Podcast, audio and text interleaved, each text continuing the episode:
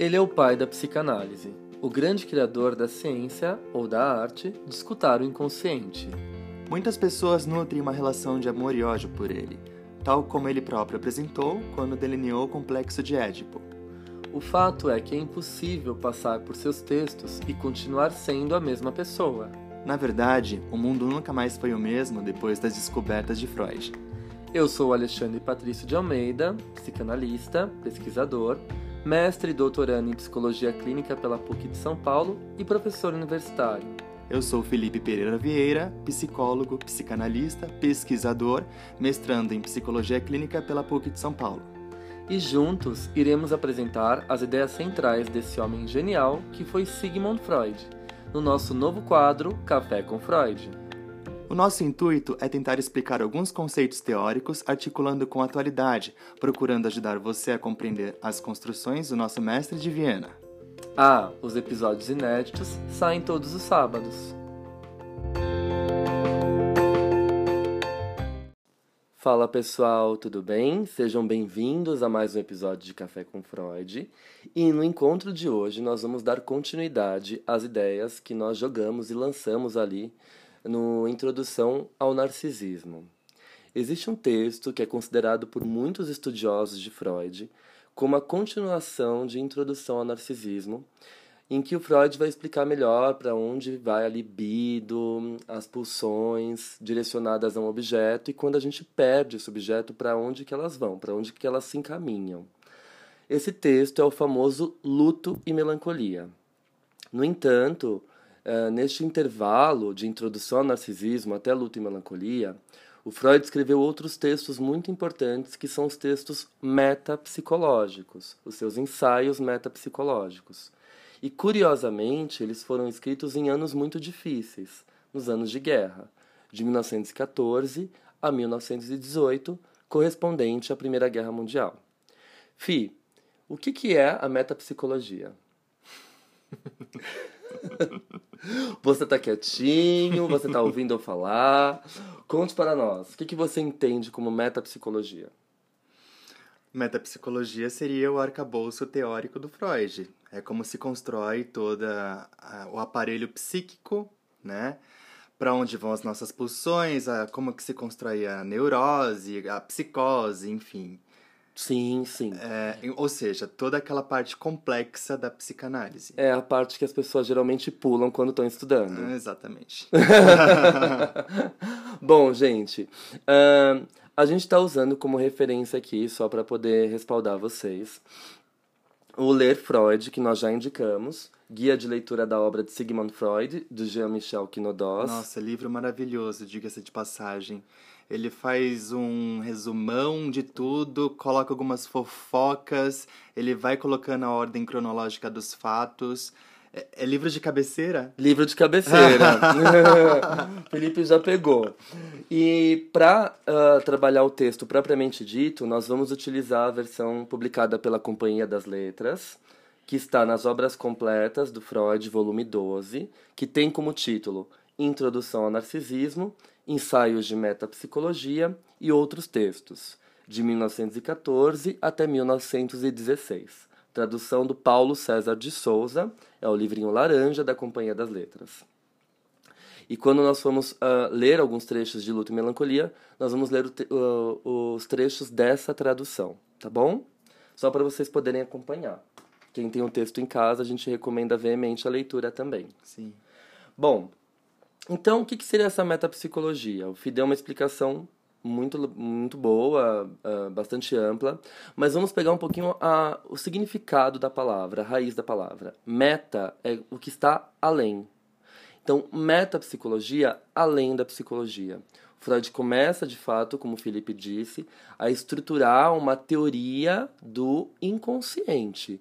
Então, o que formam sintomas, que, que é essa pulsão, o que, que é o recalque, uhum. para onde se dirige o investimento pulsional, se eu não tenho um objeto, essa pulsão volta para o eu, né, como a gente falou ali na introdução ao narcisismo, enfim. E, de fato, é a parte mais complexa da psicanálise quando a gente está estudando Freud. Os alunos tendem a pular. Muitas vezes, esse livro da Companhia das Letras, aliás, foi um dos primeiros que eles traduziram e publicaram, que faz parte da coleção das obras completas. Mas, apesar dele ser muito bem vendido, ele é muito pouco lido. E eu falo isso por experiência própria. Quando eu fiz a minha formação em psicanálise, eu passei por dois institutos aqui em São Paulo, as pessoas sempre perguntam. Eu passei pelo CEP, o Centro de Estudos Psicanalíticos de São Paulo, e passei pelo Estudo Sede Sapiense, ah, ali em Perdizes. E quando a gente estudar uh, a metapsicologia, muita gente tinha dificuldade de compreensão, pulava essa leitura, achava o Freud chato. Aquele Freud didático que a gente está acostumado a ler no Mal-Estar na Cultura, no Psicopatologia da Vida Cotidiana, nos próprios três ensaios sobre a teoria da sexualidade, e em outros textos que o Freud é extremamente didático, aparece uh, como um Freud muito mais complexo, tentando definir a psicanálise como uma ciência positivista, estruturando ela, como o Fi falou. Então, qual que é a origem da neurose? Qual que é a origem desse conflito pulsional, intrapsíquico? Uh, Para onde essas pulsões se dirigem? ele começa a descrever tudo isso. A pulsão ela tem um fator quantitativo, econômico, uh, ela tem uma meta, ela tem um objetivo. A pulsão é aquilo que beira o psíquico e o corpo, né? Ela delineia esse contorno, esse formato entre o psíquico e o corpo. Né? Então é algo extremamente subjetivo e as pessoas entram, quando começam a ler, pam, Dá erro. Trava, né? Trava, né? Não, mas realmente, é, se você começa por um texto como esse, você já pega, hum. tipo, uma psicanálise extremamente difícil, né? Eu acho... Assim, não vai entrar na cabeça, não vou conseguir entender isso, é, é terrível. Perfeito, e às vezes professores de graduação de psicologia começam a ensinar psicanálise por esses é, textos. tem um sadismo aí, né? É, e os alunos super se frustram, né? Fala, nossa, não quero estudar isso nem a pau. Você que negócio... sai da aula, tipo, se achando a pessoa mais burra do mundo mundo. Exatamente, até porque as pulsões e seus destinos é, é, é, um texto dificílimo né, de compreensão, bem complexo, tanto que a editora Autêntica lançou um livro em edição bilíngue, só desse texto. A pulsão e seus destinos. Sim, verdade. Né? Sim. Uh, então, ele é um livro comentado, debatido por eles convidam autores para debater porque é um texto fundamental e eles lançam como um livro à parte nas obras incompletas do Freud da editora Autêntica.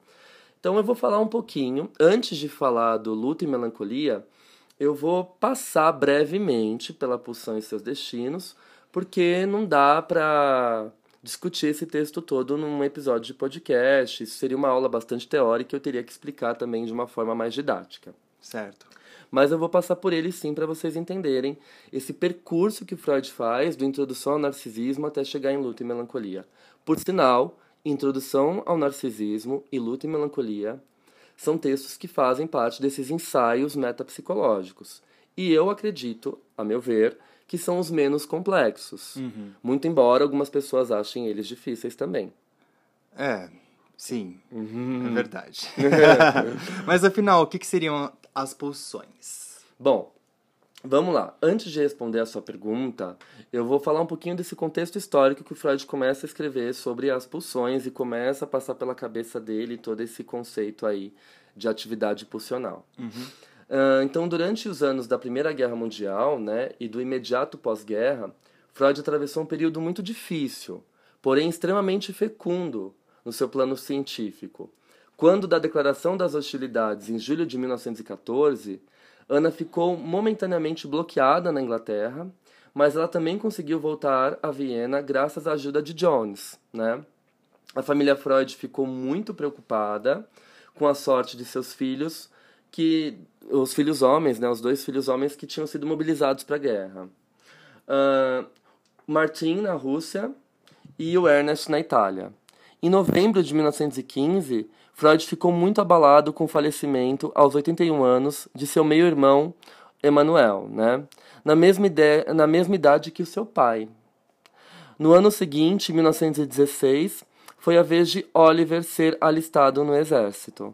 Em razão das dificuldades decorrentes da guerra, os pacientes em tratamento hum, pararam de, de frequentar o consultório do Freud. Ele começou a passar por necessidades financeiras. Uh, o correio tornou-se regular e as visitas elas eram excepcionais, para vocês verem o quanto isso é atual, né? Quanto a guerra gera estragos aí na vida, na produção de um autor, de um pensador, né? E o quanto nós somos atravessados por esses conflitos históricos e culturais o tempo todo, até nas situações que nós estamos elaborando a nossa escrita, as nossas teorias. Então não tem como escapar do contexto. A pandemia afetou muito as ideias, o pensamento de diversos psicanalistas que se propuseram a escrever sobre ou que se mantiveram fechados em suas redomas de vidro e sequer refletiram sobre essa questão, o que eu acho um perigo muito grande de alienação da própria psicanálise. Bom, uh, contudo, ele prosseguiu uma correspondência intensa com Carl Abraham, uh, e em particular a propósito da melancolia, e também com Ferenc e com a Lua Andréa Salomé. Né? Em 1915, Freud começou a redigir os 12 ensaios teóricos que constituem os artigos sobre metapsicologia, como se fosse estabelecer um balanço de sua obra. Ele estava preocupado porque ele já estava com 60 anos e ele achava que ele ia morrer. Uh, a guerra e as desgraças que ela provocou só vieram reforçar as suas preocupações com relação à morte. Freud pensava em publicar esses ensaios após o final das hostilidades, em uma obra intitulada Preliminar a uma Metapsicologia. Provisoriamente, ele publicou em separado os três primeiros textos em 1915, Pulsões e Destinos das Pulsões, ou A Pulsão e seus Destinos, ou As Pulsões e suas Vicissitudes.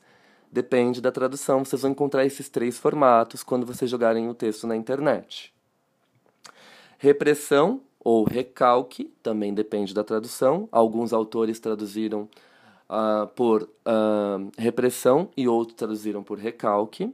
Eu sou mais a favor do recalque. O inconsciente. E em 1917 ele publicou os dois seguintes: Complemento metapsicológico à teoria dos sonhos e Luto e melancolia. De acordo com a sua correspondência, ele havia redigido sete artigos restantes mas desistiu de publicá-los, de modo que a obra que projetou jamais veio à luz, até hoje. Contudo, em 1983, foi encontrada nos papéis deixados por Sandor Ferenczi uma cópia do 12º texto inédito, intitulado Visão de Conjunto das Neuroses de Transferência, acompanhado da carta de Freud, submetendo seu texto à apreciação de Ferenczi. Os outros textos certamente foram destruídos por Freud. Bom, mas como ele trabalhou nesse período, né? Como ele produziu? Sim, ele estava preocupado em deixar um legado, até porque ele estava ali com seus 60 anos e achava que a morte já era uma certeza, né? Principalmente levando em consideração todas as, as desgraças que estavam acontecendo naquela situação, tá? Ele se colocou na própria técnica ativa. Exato, uma, uma técnica ativa de produção, né? Sem fim, total. Bom, Uh, então, nas pulsões e os destinos das pulsões, o Freud vai, vai ali uh, conceituar exatamente o funcionamento do aparelho psíquico, tendo em vista uh, o destino, o objetivo e a meta das pulsões. E aqui a gente tem uma grande problemática. Por quê? Pulsão é o termo francês utilizado para traduzir a palavra em alemão Trieb, que pela Companhia das Letras, recebeu a tradução de instinto. Mas muitos comentadores e estudiosos da obra do Freud contestam a tradução de Trieb por instinto. Por quê? O Freud também usa em alemão a palavra instinct. Então, instinct está mais relacionado às questões animais, né? Hum, ao instinto animal, né? uhum. né? E a pulsão é algo mais psíquico, subjetivo, que está entre ali, entre a psique e o corpo, né? Então, eu prefiro a tradução de tribe por pulsão. Muito embora, quando a gente estuda a escola inglesa de psicanálise, Melanie Klein, e Winnicott e Bion, a gente vai ler instinto de vida, instinto de morte, ou os instintos, em vez de pulsões. Uhum. Porque o James Strachey traduziu tribe por instinct em inglês, ok? Então não existe o termo pulsão para a escola inglesa de psicanálise, e isso é muito importante de salientar aqui. Bom, então é, isso já aparece né, nos três ensaios. Freud define a pulsão como um impulso dinâmico, e aí ele tira esses, é, essa nomenclatura da física, obviamente, que tem uma fonte, uma finalidade né, e um objeto, e descreve as suas implicações. A pulsão ela age como uma força constante, comparável a uma necessidade. Por isso que ela é um limite ali entre o psíquico e o fisiológico. Por exemplo, você está com fome, você vai comer. A mesma coisa do aparelho psíquico. Eu estou naquela condição de não querer ir trabalhar hoje. Se eu vou trabalhar, eu adoeço. Eu pago o preço pela via do sintoma. Uh, que não pode ser suprimida a não ser pela via da satisfação. Toda pulsão busca a sua satisfação. Busca o seu destino. Busca o seu destino. E esse destino é a satisfação. Então, se ela não é satisfeita. Temos um adoecimento, uma somatização. Não só uma somatização, a gente pode ter um comportamento obsessivo, uma ideia obsessiva, uma que não crise. deixa de ser uma busca por uma satisfação. Exato, muito embora recalcada. Uhum. Né? Você não recalcou ali, mas você vai pagar o preço do recalque. Interessante essa questão do recalque, porque o sujeito não faz, às vezes, né? Não, não, a gente não pode generalizar, mas ele não faz ideia de que está recalcado, né? Inconsciente isso. E às vezes ele se, se vê numa posição de que ele já está naquele comportamento obsessivo por anos e anos e não sabe por quê. É exatamente isso. E muitas vezes ele, ele tá nessa situação de sofrimento e ele não, não busca análise, né? Porque é o que a gente fala. E nesse sentido eu concordo completamente. A análise não é um processo, né, gente, romântico, assim. É claro também que eu não vou aqui glamorizar o sofrimento, não é isso que eu quero dizer. Mas a psicanálise, se eu pudesse definir ela em uma palavra, eu diria que ela é inquietante. Hum. Ela é questionadora. Sim. Ela cutuca em feridas que a gente tá tampando ali com curativo, tratando, mas elas permanecem abertas. Interrogativa, né? Ela é interrogativa, ela bota o sujeito para pensar, né? E a partir desse pensamento ele consegue muitas vezes sair, né, desse ciclo de repetições, ter consciência de quanto ele se coloca em situações de risco, de sofrimento e por aí vai. Sim. Por isso que um tratamento psicanalítico ele é caro. E aqui eu não me refiro só à questão financeira, né, que também é uma questão que a gente tem que falar um pouco. A psicanálise ela ainda é muito elitizada no nosso país e vocês sabem o quanto eu falo dessa democratização, da importância da democratização da psicanálise, né, uh, de uma clínica mais social, enfim. Mas a psicanálise é cara também uh, em relação ao investimento psíquico que eu preciso fazer para poder me sujeitar ao tratamento, né? Eu tô afim de falar, de associar. Muita gente começa a estudar psicanálise e só fica na teoria. E é impossível você ser um psicanalista se você não passar anos em análise, gente. Não, não existe, não tem fórmula, sabe? Não tem caminho mais rápido. Você primeiro precisa cutucar as suas feridas, descobrir o que quais são as suas características, uh, a, a sua condição desejante, os seus traumas, para só depois disso se colocar diante de outro à disposição de escutá-lo. Exatamente. Então não tem fórmula, sabe? Não adianta você ouvir todos esses podcasts, ler o Freud de cabo a rabo, ler o Lacan, ler a Melanie Klein, o Winnicott, o Ferenc, o Bion. E, ah, agora virei psicanalista. Olha, já fiz quatro anos aqui de teoria, virei psicanalista. Surge um psicanalista, né? É, exato. É, dá, dá vontade de fazer trocadilho, né? Bate-se numa criança, surge-se um psicanalista, né? Exatamente, o texto do Freud bate-se numa criança. Enfim, surge-se um psicanalista. Não é assim. A gente tem que passar pelo divã muito tempo, né? Esse divã pode ser virtual, agora nas condições remotas. Sim. Mas eu tenho que me colocar nessa condição. Eu tenho que tentar investigar as raízes da minha essência, do meu sofrimento, dos meus traumas, dos meus adoecimentos, para só então me dispor a ouvir o outro. Ou seja, existe muito investimento aí, né? Muito é um investimento. investimento que custa bastante, né? Você sai do- de uma zona de conforto de alguma forma, por, por mais que ela traga sofrimento, né? Uhum. É, e se põe a pensar e refletir. Às vezes você chega na, num processo analítico cheio de questionamentos e sai com muito mais. Exato! É por isso que é desconfortável. É. E não é todo mundo que está disposto, Não, né? não. é- Por isso que eu sou contra essa fala. A psicanálise é para todo mundo. Aí todo mundo devia fazer análise. Então, assim, é claro, você pode encontrar muitos lucros num processo psicanalítico, mas você também pode encontrar muitos prejuízos. E você tem que estar disposto a arcar com esses prejuízos também, porque a partir deles você pode transformar eles em lucros É ou não. Interessante, né? O prejuízo estaria relacionado à descoberta de uma possível verdade. E a verdade muitas vezes pode ser dolorosa. ela é dolorosa, não é? Ela é dolorosa. E aí, por isso que eu falo, análise é para todo mundo, todo mundo deveria fazer análise. Hum, peraí, não sou muito a favor dessa afirmação, não, né?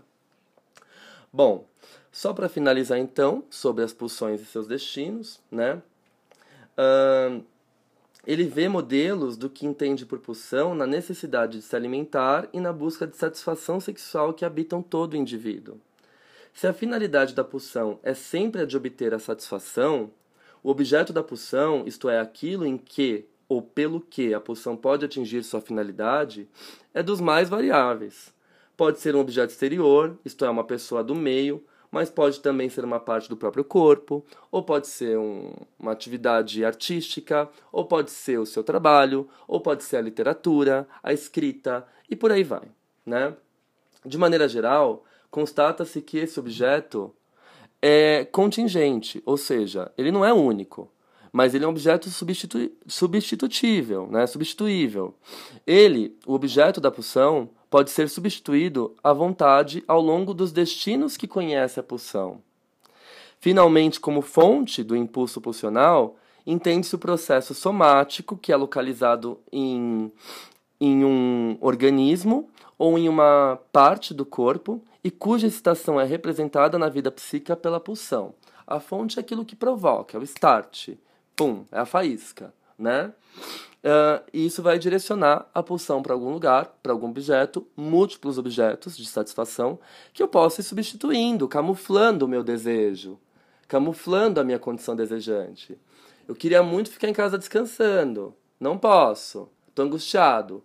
Pego meu cartão de crédito, compro mil tranqueiras na internet. Ah, aliviou a minha Ah, angústia. Quem nunca, né? É, mas aí eu chego em casa e amanhã eu não quero trabalhar de novo, porque o problema é o meu trabalho. Eu não tô conseguindo resolver isso, né? Depois lida com a fatura de cartão de crédito. Exatamente. Bom, gente, agora nós vamos entrar de fato em luto e melancolia, depois dessa breve apresentação das pulsões e os seus destinos.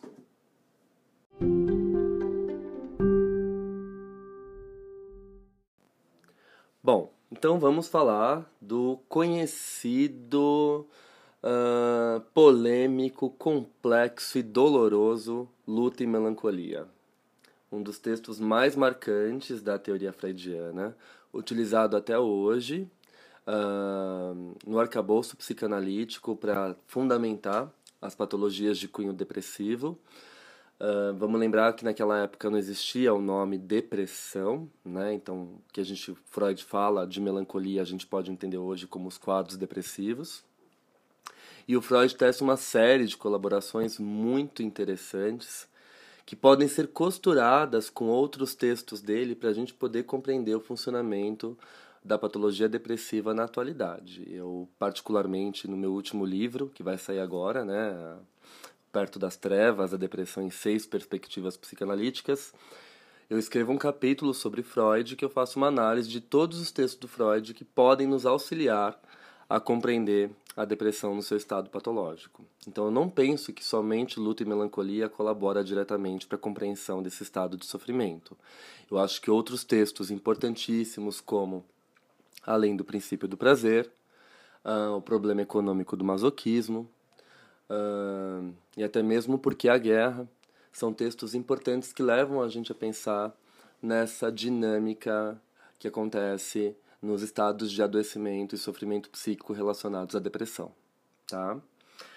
Bom, uh, ele começa então se indagando sobre as reações do indivíduo em decorrência de uma perda real ou de uma decepção vinda de uma pessoa amada ou da perda de um ideal.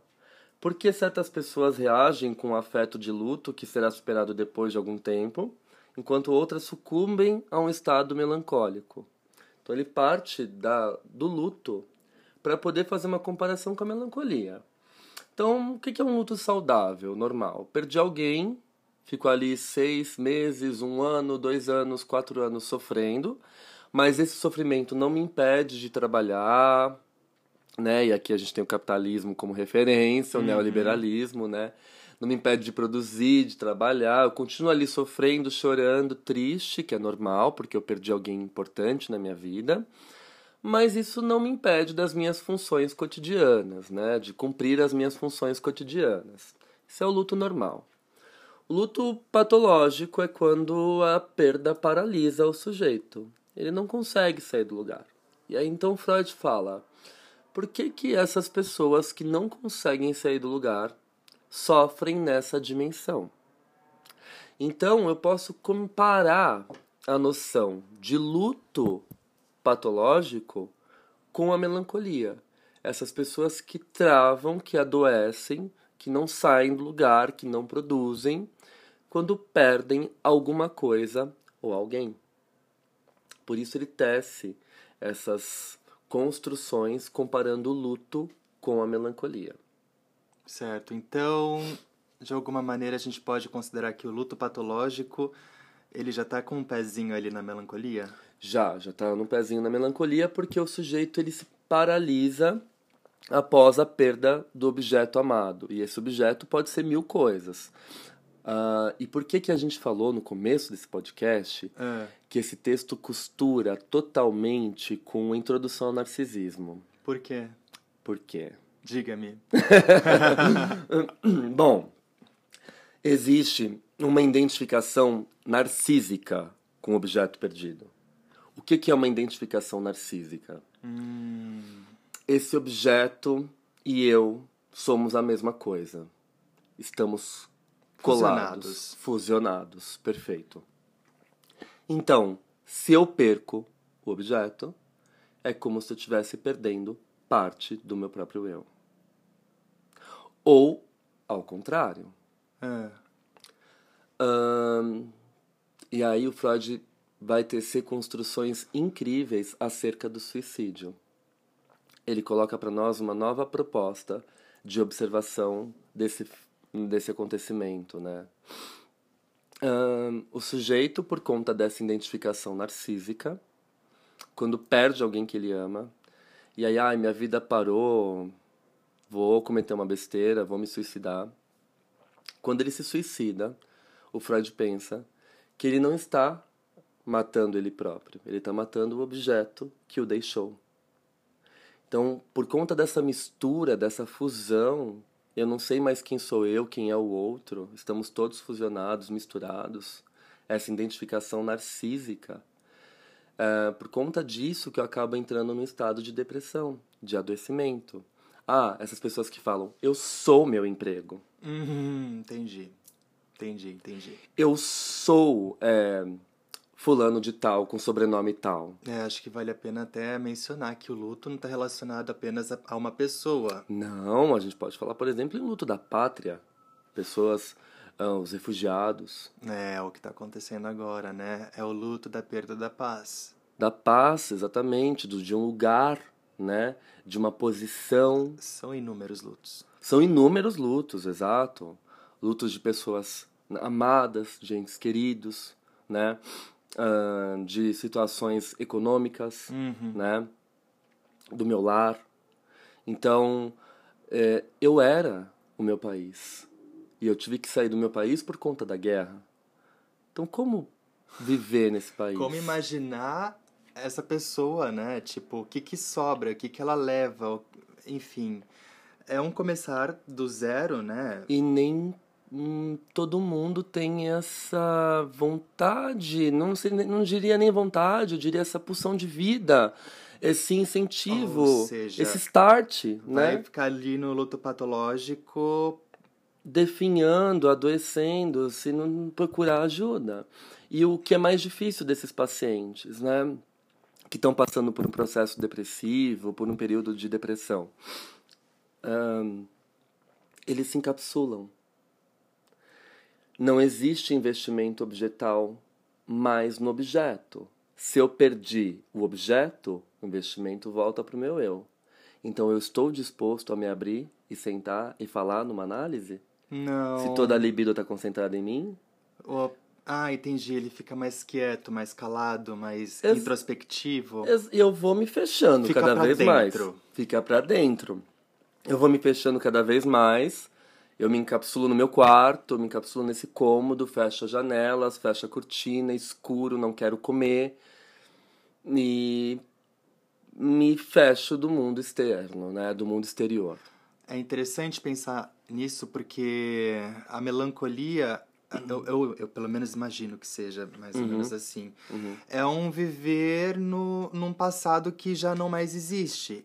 Então, assim, isso acaba meio que indicando realmente porque que é um luto patológico, né? Perfeito. Você não, não segue adiante, até porque existe algo que uma vez pertenceu a você e que agora não tá mais ali. Então, você tá pra dentro. Exato, exato, exato. Exatamente, perfeito.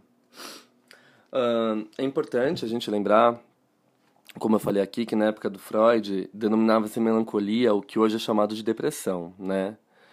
Ahn, a gente ainda pode falar de melancolia hoje e alguns psiquiatras falam que a melancolia ela, ela está ligada à sua forma mais grave, ou seja, no estado psicótico. Vamos lembrar que o próprio Freud coloca a melancolia como um estado psicótico. Por quê? Lembra a introdução ao narcisismo que a gente falou? Sim, sim, sim. O que, que acontece, né, com essa libido que não vai para o objeto, que fica concentrada no próprio eu? Me impede de ter relações objetais, relações com outras pessoas. Então eu vou me isolando do mundo, vou criando uma realidade ali. Por isso que a depressão ela se aproxima muito mais de um estado psicótico do que de um estado neurótico. Aí vem os delírios de grandeza relacionado ao sofrimento. Então, ah, eu vou sair pra quê? Pra ver as mesmas pessoas?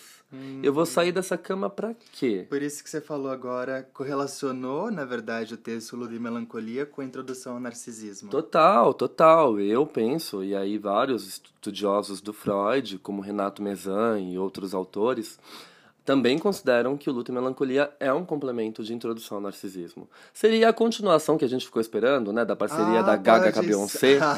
e aí, Telefone. e aí veio, veio a- a- o luto e melancolia. Hum, é, realmente, a introdução ao narcisismo, né? Tipo... A parte 2 é o luto e melancolia. Exato. Bom, ah, o, o, o Freud vai falar assim: o grande problema é que no luto, né, a pessoa sabe o que ela perdeu. Ela sofre porque ela sabe o que ela perdeu. No luto saudável. Ahn, e no luto patológico também, né? Eu sei que eu tô doente aqui porque eu não superei a perda da minha mãe, a perda da minha avó, a perda do meu trabalho, a perda do meu pai, né? Certo. Eu sei o que eu perdi. Na melancolia, o sujeito cai em estado de adoecimento porque ele não tem ideia do que ele perdeu. Ele. Hum, ah, eu tô assim desde que eu perdi a minha mãe. Será que é só isso? O que que, o que, que paralisa, coloca esse sujeito num estado de inércia, né?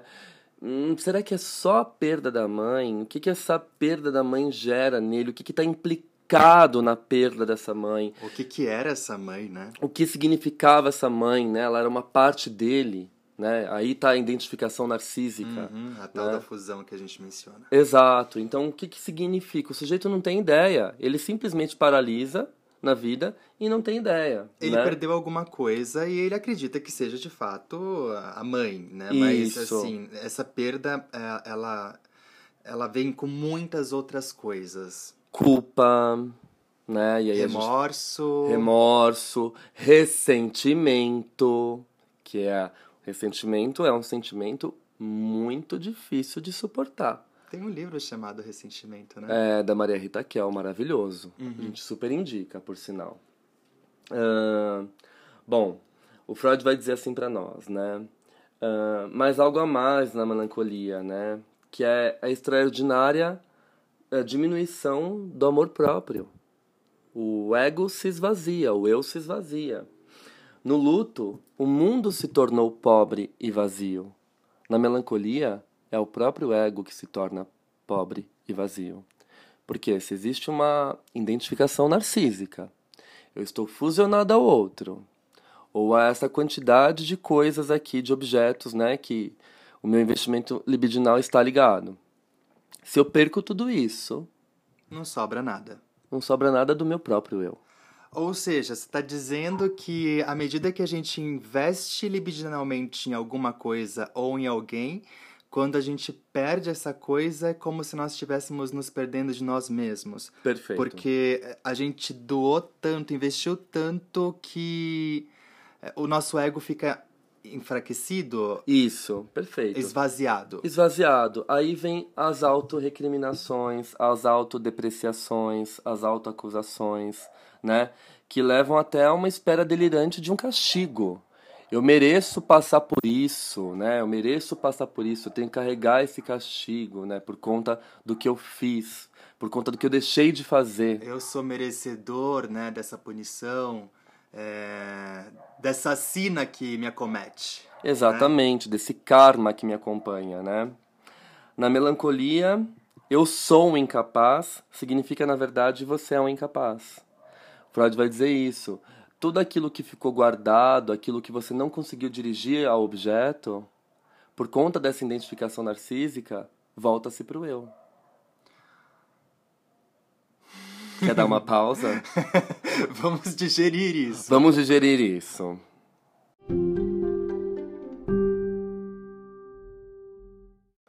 Vamos lá então, vamos dar um corpo teórico melhor, citando o próprio Freud, para ver se a gente consegue digerir esse choque de realidade. Isso mesmo, porque eu ainda não digeri.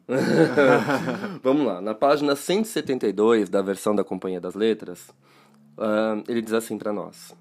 A melancolia se caracteriza, em termos psíquicos, por um abatimento doloroso, uma cessação do interesse pelo mundo externo, perda da capacidade de amar, inibição de toda atividade e diminuição de autoestima, que se expressa em recriminações e ofensas à própria pessoa e pode chegar a uma delirante expectativa de punição. Né? Esse quadro se torna mais compreensível para nós se se consideramos que o luto exibe os mesmos traços, com exceção de um. Nele, a autoestima não é afetada. E aqui vem o ponto de interrogação do Freud. É, ficou uma interrogação aqui. Por quê? Porque no luto, né, normal, eu, eu sei que eu amo essa pessoa, eu posso depender dela em alguma condição, mas se eu perdi, ok, eu perdi, eu vou sofrer, eu vou chorar, o que é extremamente necessário, né? Nós precisamos passar por esse processo. Ah, não vou sofrer, tal, vou ficar guardando aqui essa, essas lágrimas, enfim, isso pode gerar um adoecimento no futuro. A tristeza tem que ser abraçada, como já nos ensina o filme Divertidamente. Verdade. Enquanto eu fico negando a tristeza, eu posso ficar adoecido, uhum. né? e cair aí em defesas maníacas, achar que. Toda pulsão encontra um destino, né? Exatamente. Como falamos no início do episódio. Perfeito. Então eu preciso sentir essa tristeza, dar tempo ao tempo, isso é normal. Mas aí que tá. No luto, você não tem um empobrecimento da sua autoestima. Você pode sentir uma certa culpa, você poderia ter feito mais por aquela pessoa amada, você poderia ter feito mais no seu antigo emprego e você foi mandado embora, enfim. Vem aquela culpa tal, mas depois que você sofre, chora, isso vai amenizando. Essa cicatriz, essa ferida, ela vai fechando, né? Embora a cicatriz permaneça ali. Agora, na melancolia, tem perda de autoestima. Por que, que a pessoa se autorrecrimina tanto? E aí que tá. É aí que o Freud vai diferenciar. Na melancolia existe uma identificação narcísica com o objeto. É, o objeto e eu somos a mesma coisa. Então, se eu perdi o meu emprego, minha vida perde sentido. Se eu perdi a minha esposa, minha vida perde sentido. E a gente vê muito isso. Às vezes, casais de idosos que passaram 40, 50 anos casados, é... quando um morre, o outro acaba morrendo em seguida, de tristeza, Uhum. né? E a gente consegue observar isso.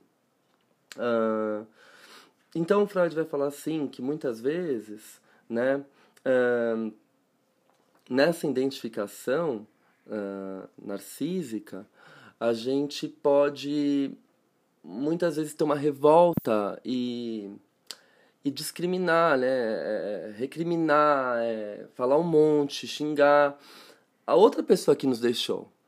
Né? Então, fui abandonado pelo fulano ou pela ciclana, né? E em vez de eu falar tudo isso, isso volta pra mim. Então, eu não valho nada, eu sou uma porcaria, ninguém gosta de mim. Mas eu queria estar falando isso pro ciclano que me deixou. Então, por conta dessa identificação narcísica, todas essas agressões que eram para ser dirigidas pro outro que me deixou, recaem sobre mim. Então, termina um relacionamento com um péssimo sentimento ali, né, de autoestima, no que tange autoestima, uma autoestima super baixa. É... Então, acontece esse estado de autorrecriminação. É, em vez de você apontar para o outro, né, falar o que você gostaria, isso volta-se contra você mesmo. Como uma forma de auto, autoagressão, né? De alguma maneira. Porque é, à medida que você não faz mais investimento libidinal com, vamos colocar aí, com o mundo externo, e se coloca numa posição de adoecimento, de falta de, de pulsão de vida e tudo mais, você está se, se punindo de alguma maneira. Sim, Freud vai dizer isso. Ele, ele vai falar. Ele é tão fantástico que ele vai dizer assim: melancólico, na página 175, ainda nos apresenta uma coisa que falta no luto: um extraordinário é, rebaixamento da autoestima, um enorme empobrecimento do eu. No luto, é o mundo que se torna pobre e vazio. Na melancolia, é o próprio eu, como a gente já disse. O doente nos descreve seu eu como indigno, incapaz e desprezível. Recrimina e insulta a si mesmo, espera rejeição e castigo. E mais para baixo ele diz assim: O quadro desse delírio de pequenez, predominantemente moral, é completado com insônia, recusa de alimentação e uma psicologicamente notável superação do instinto que faz todo vivente se apegar à vida. Aqui ele já dá indícios da pulsão de morte, né? É, por isso que a gente fala que as ideias do Freud não brotam da cartola. Se o indivíduo não tem mais interesse pela vida, pulsão de vida, o que vem à tona é Thanatos. Thanatos derruba Eros, né? Uh, e aí ele diz assim, mas isso é, é secundário, né? Como sabemos, é consequência do trabalho interno que consome seu eu, trabalho que desconhecemos. Né? Então, o que ele começa a apontar como uma suposição é essa identificação narcísica com o objeto. Né? Então, eu perdi o objeto, perdi parte do meu próprio eu. É... E é interessante, né? Uh, no melancólico, talvez, possamos destacar um traço oposto, uma insistente comunicabilidade que acha satisfação no desnudamento de si próprio. Então, o melancólico, ele está ali o tempo todo se desnudando, né, e se humilhando. Ele se acha merecedor dessa condição. Por quê? Ele se acha indigno, né? É, se ele não teve coragem de falar para o objeto, né, você me deixou por isso, por aquilo, se ele não dirige isso para o objeto, tudo recai sobre ele, né? Por isso que vem a máxima desse texto, aquela frase famosíssima do Freud. A sombra do objeto recai sobre o eu. Então, na melancolia, a sombra do objeto recai sobre o eu. Né? Enfim, ele diz assim também: vemos como uma parte do eu se contrapõe à outra, faz dela uma avaliação crítica, toma por objeto, digamos. Nossa suspeita de que a instância crítica aí dissociada do eu poderia, em outras condições, demonstrar também sua autonomia será confirmada em toda observação posterior. ele já dá uma ideia de super-eu. Sim. Né? Sim. O que, que é essa instância crítica que se divide do eu e volta-se contra ele, recriminando A ele? moralidade, né? A moralidade, né? A culpa, tudo Uhum. relacionado ao super-eu. Né? Responsabilidade. Total, total, né? E aí é interessante, ele, é, ele fala assim, na página 179, ele vai dar exemplo dessa identificação narcísica, né? A mulher que deplora o fato de seu marido se achar ligado a uma mulher tão incapaz está, na verdade, acusando a incapacidade do marido, em qualquer sentido que esta seja entendida, né? Quando ela fala, ah, eu não valho nada, não sou merecedora desse casamento tal, ela tá falando do cara, Hum, né? Nossa, que incrível isso. É incrível, mas por conta de uma identificação narcísica, Olha que importante, né? Hum. eu não dou conta, né? Aí às vezes o sujeito fica nessa condição por tanto tempo, sofrendo tantos anos, é, não aceitando possibilidades que elevem a, vamos colocar aí até sua autoestima, Uhum. né? Tipo, n- não, é, realmente afirmando a condição que ele vive e, e de alguma forma aceitando, né? Porque ele não, não consegue sair dessa posição. Perfeito, perfeito. É um... É aterrorizante, né? É aterrorizante, mas é muito real e frequente cada vez mais na clínica. Ainda mais porque, tomando em consideração o que a gente disse no outro episódio, se o narcisismo primário ele vem se enfraquecendo cada vez mais porque as crianças não recebem amor e investimento dos pais que estão sempre ocupados, enfim, Sim. é muito mais fácil o meu narcisismo primário frágil colar no objeto. Hum, passa a receber investimento de um objeto, por- Muito- por, por mínimo que ele seja, Uhum, uhum. e de repente aquilo se torna tudo. se torna tudo. O mínimo se torna tudo. E eu me coloco em diversas situações humilhantes, né? E que isso pode construir aí as bases de um relacionamento abusivo, É esse que eu ia falar. né? Total, total.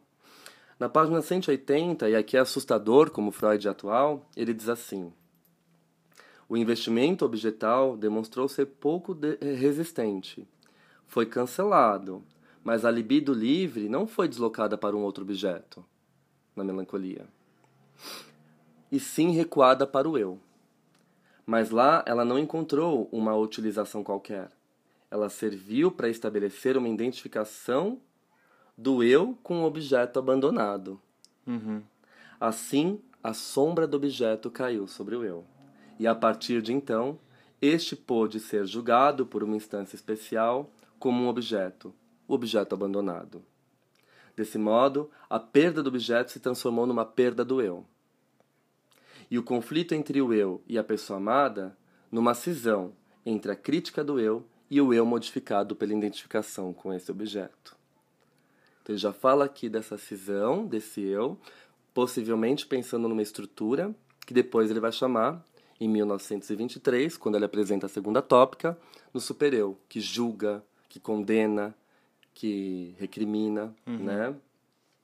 Ah, e aí ele fala assim, ah, a identificação narcísica com o objeto se torna, então, substituto do investimento amoroso, do que resulta que a relação amorosa não precisa ser abandonada, apesar do conflito com a pessoa amada.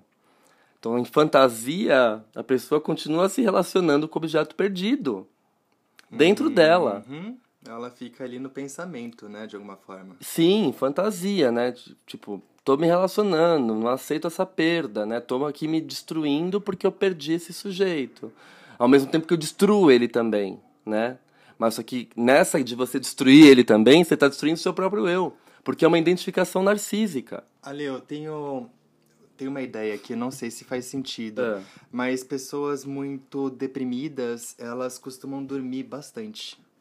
É, e o que, que você pensa nisso? É, poderia ser uma forma de se relacionar com aquilo que se perdeu? Poderia ser uma forma dela se desligar do mundo externo Perfeito. e estar ligada com ela própria.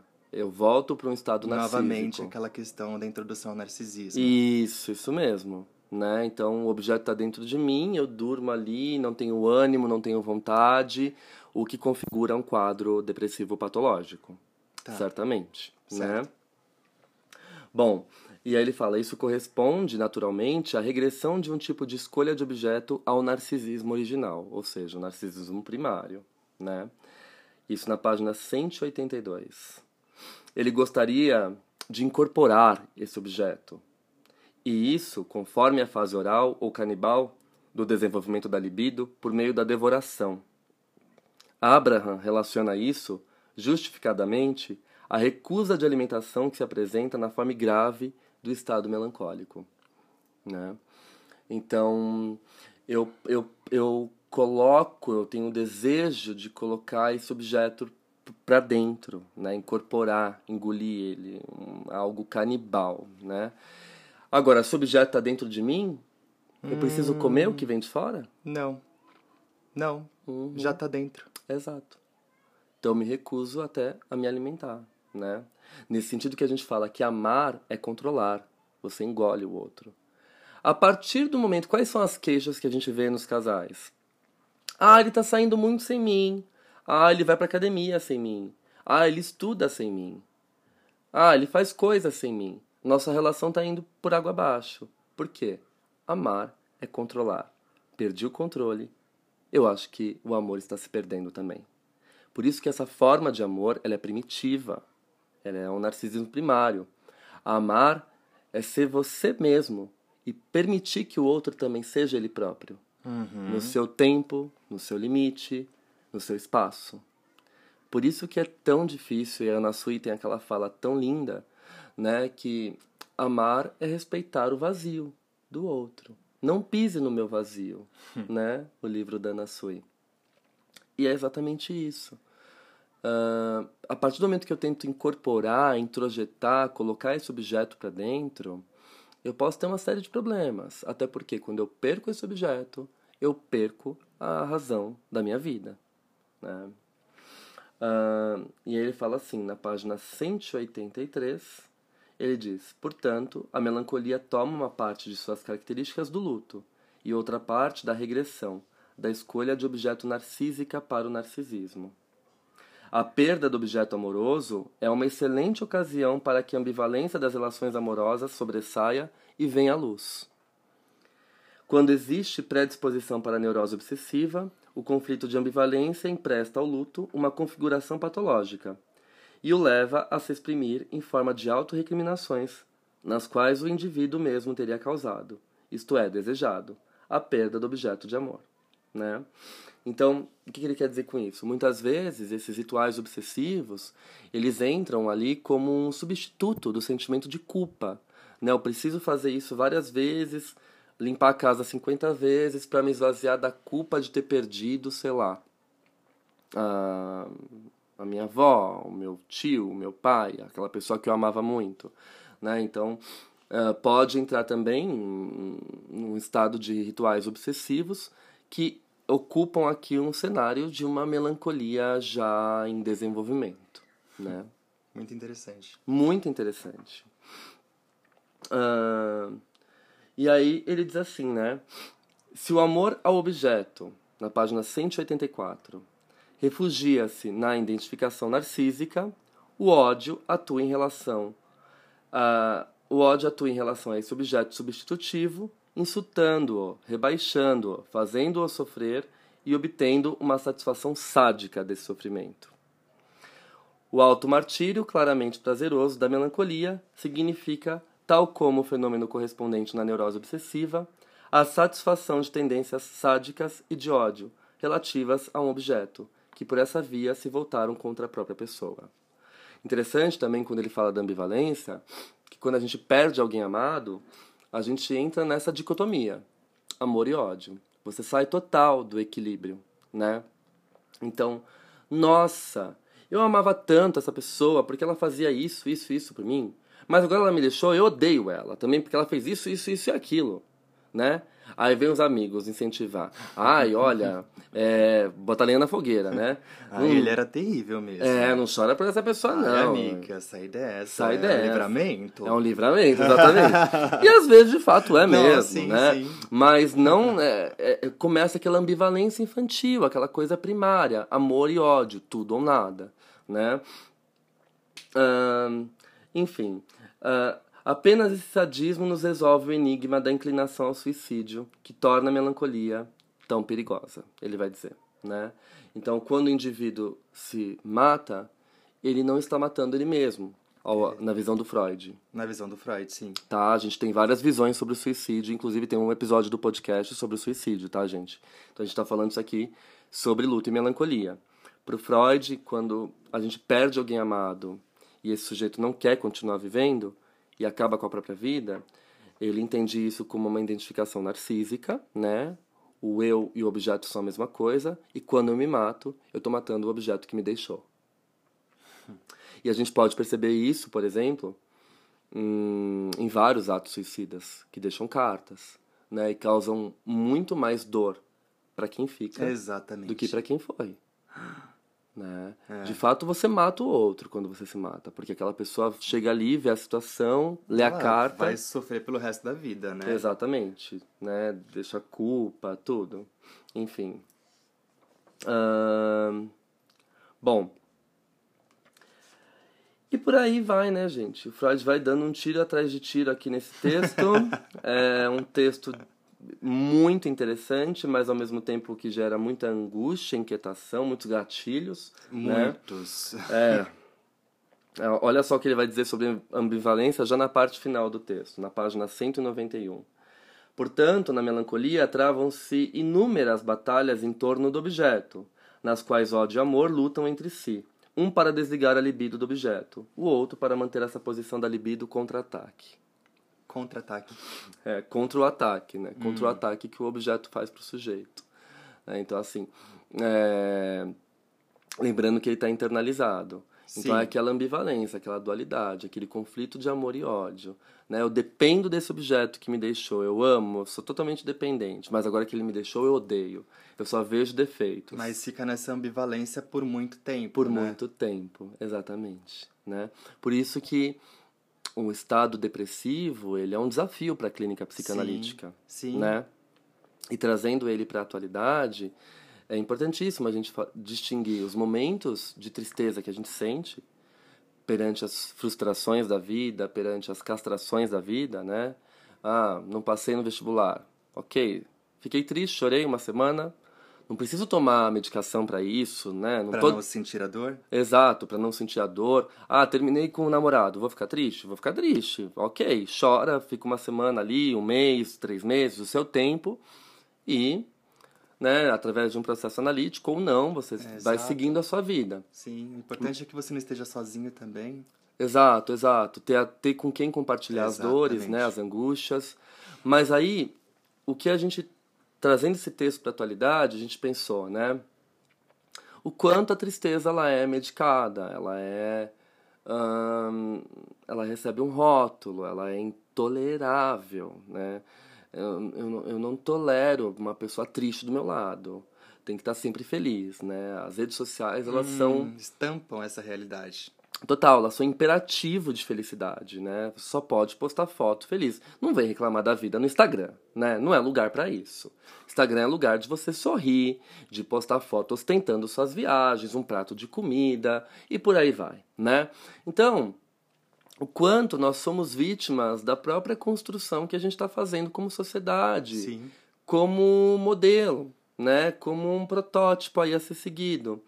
E nessa busca ideal por uma felicidade plena, inalcançável, a gente se joga cada vez mais no abismo do adoecimento e do sofrimento psíquico.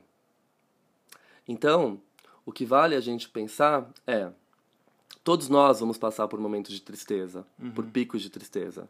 Saber diferenciar isso de um estado patológico é fundamental. O estado patológico é quando sua vida paralisa. É quando você não consegue ter forças para levantar da cama, para pensar, para trabalhar, para tomar banho e sua vida pessoal, profissional, cultural começa a ser comprometida pelo seu sofrimento psíquico. Muitos pacientes chegam pra gente falando: "Ah, minha vida acabou porque eu terminei". Então vamos lá, vamos chorar, vamos elaborar. Mas Sim. você tá trabalhando? Tô. Tá indo pra faculdade? Tá.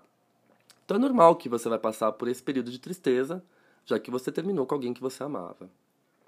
O grande risco é essas medicações precoces, é, desenfreadas. Desenfreadas, né? Que afastam o sujeito de sua própria subjetividade, né? E aí, No lugar onde deveria existir um eu, vai existir um nada. Um nada soterrado por medicações, por imposições de ideais, por modelos e estereótipos inatingíveis. Acho importante dizer que em situações como essa é, é, é imprescindível que o sujeito busque ajuda profissional. Sim, sim, sim. Num estado de Porque adoecimento, é muito né? difícil. Sim, sim, sim. Né? É, é indizível na realidade. Então, É indizível, é indizível. E demora anos para ser elaborado quando é. sim, sim, Né? é, é muito sutil. Então é isso, gente. Eu acho que esse episódio aí pode promover uma série de reflexões, não é um episódio leve. Recomendamos veemente a leitura de Luta e Melancolia. E. Nos vemos no próximo sábado. Perfeito! tchau, tchau, gente. tchau, tchau.